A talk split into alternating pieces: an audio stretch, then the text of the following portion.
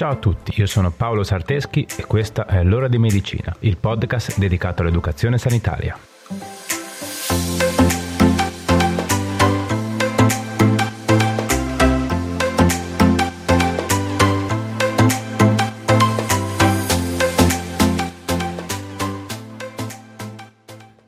Ciao a tutti e bentornati. Oggi parliamo di ipotermia. Sì, lo so, ormai è primavera e del freddo non ne volete più sentire parlare, vero? Ma vabbè, la puntata era in cantiere da un po' di tempo, quindi ne parliamo lo stesso. L'esposizione a basse temperature provoca delle conseguenze nel nostro organismo che possono essere anche gravi e possono addirittura causare la morte. Come sempre però partiamo dalle basi. Vediamo qualche informazione utile che ci può servire a capire meglio la puntata. Sapete già che il nostro corpo ha dei meccanismi di adattamento molto validi per aiutarci a mantenere l'omeostasi, ovvero una condizione di equilibrio anche quando le condizioni esterne cambiano. La termoregolazione è appunto uno di questi. Si tratta di un sistema integrato di meccanismi biologici volti al mantenimento di una temperatura corporea più o meno costante indipendentemente dalle condizioni climatiche esterne. Questi meccanismi comprendono processi di conservazione, dispersione e produzione del calore. In caso di freddo, gli adattamenti termoregolatori hanno lo scopo di produrre e conservare il calore. Ok, dai, detto questo, direi che ora possiamo veramente iniziare. Pronti? Andiamo.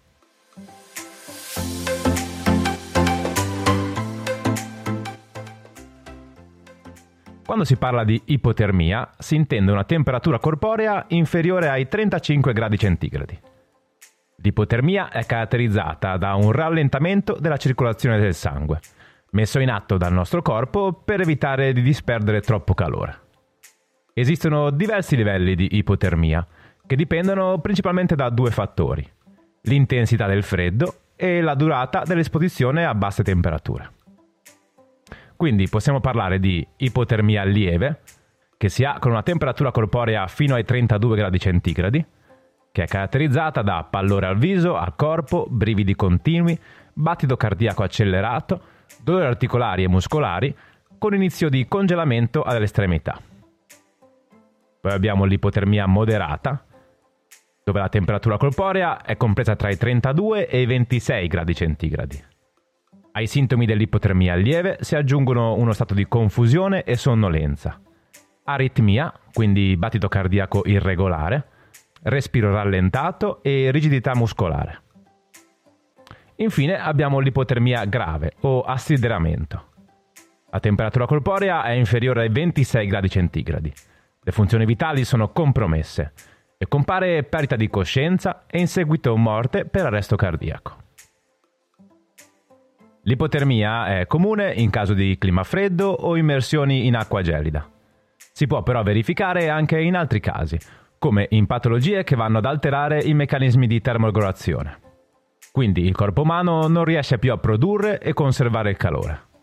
E il poco calore che resta nell'organismo continua a disperdersi. Esiste infatti l'ipotermia dovuta ad esempio alla denutrizione, ad uno shock settico, ad ustioni oppure intossicazioni da farmaci o da alcol. Insomma, l'importante è sapere che non solo il freddo può causare l'ipotermia. Ok, ci siete? Da quanto abbiamo detto finora, quindi possiamo già estrapolare una lista dei sintomi più comuni dell'ipotermia, ovvero temperatura corporea inferiore ai 35 gradi, la temperatura corporea dovrebbe essere misurata a livello centrale, nel retto o nell'esofago, con un termometro elettronico o una sonda. Brividi intensi. Stato di coscienza alterato, quindi la persona può presentarsi confusa, avere sonnolenza, essere irritabile, avere allucinazioni o essere in uno stato di coma. Frequenza respiratoria e battito cardiaco alterati che possono essere accelerati in caso di ipotermia lieve, ma che vanno progressivamente a diminuire fino a cessare in caso di ipotermia grave e conseguente morte. Per quanto riguarda la diagnosi, non esiste un esame diagnostico che accerti la presenza di ipotermia, ma ci si basa sulla clinica e quindi sui parametri vitali. In particolare, appunto, la temperatura corporea. Come si agisce in caso di ipotermia? Beh, sicuramente scaldando il paziente, per fare in modo che la temperatura corporea aumenti gradualmente. Per scaldare la persona ipotermica è necessario portarla in un ambiente asciutto e caldo.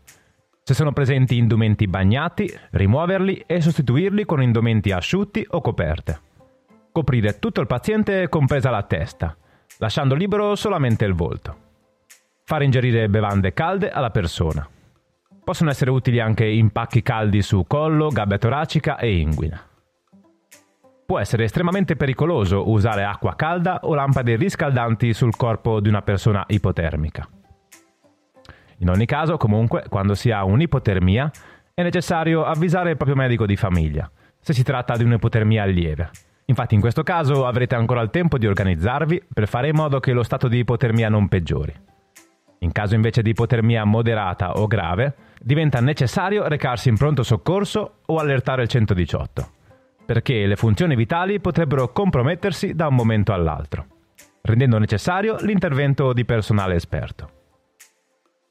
Infatti, possiamo dire che esistono tre tipi di riscaldamento. Il riscaldamento passivo, che è quello utilizzato in caso di ipotermia lieve, con una temperatura superiore ai 32 gradi. Questo tipo di riscaldamento si serve di coperte termiche e reidratazione con liquidi caldi. Possiamo avere poi il riscaldamento attivo, utilizzato in caso di ipotermia moderata o grave, quindi quando la temperatura corporea è al di sotto dei 32 gradi centigradi. In questo caso si può utilizzare un riscaldamento esterno con aria calda forzata applicata al torace.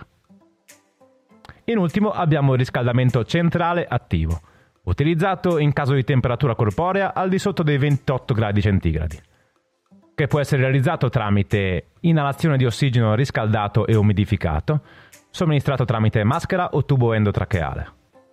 Infusione endovenosa di cristalloidi o sangue riscaldati a 40-42 gradi centigradi. Lavaggio toracico chiuso, effettuato tramite l'utilizzo di due tubi da toracostomia. E riscaldamento centrale extracorporeo che però viene eseguito non di routine e non in tutti gli ospedali. Ok, dai, direi che per quanto riguarda la parte teorica abbiamo detto quanto basta. Passiamo subito a qualche consiglio pratico. Ci siete? Dai, andiamo.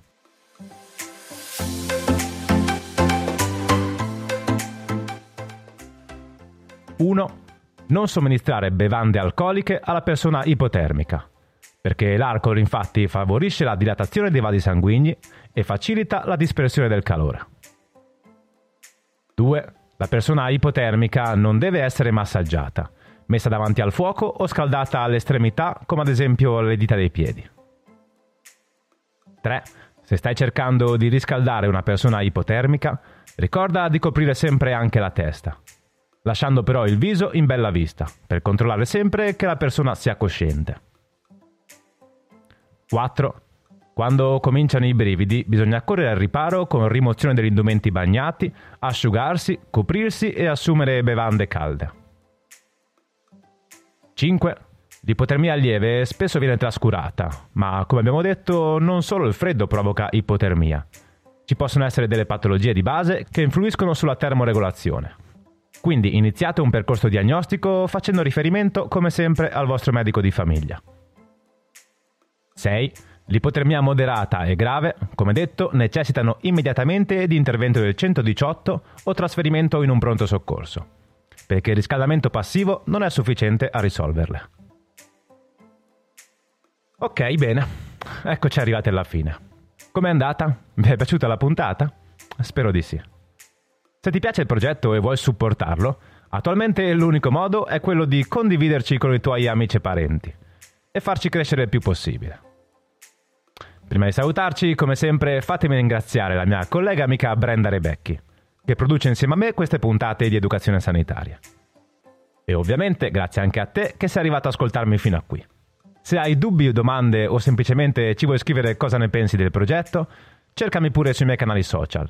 Mi trovi su Facebook, Instagram o Telegram come Paolo Sarteschi. Facile. Va bene, dai, direi che ora è veramente tutto. Ci vediamo sui social e ci sentiamo venerdì prossimo con un'altra puntata.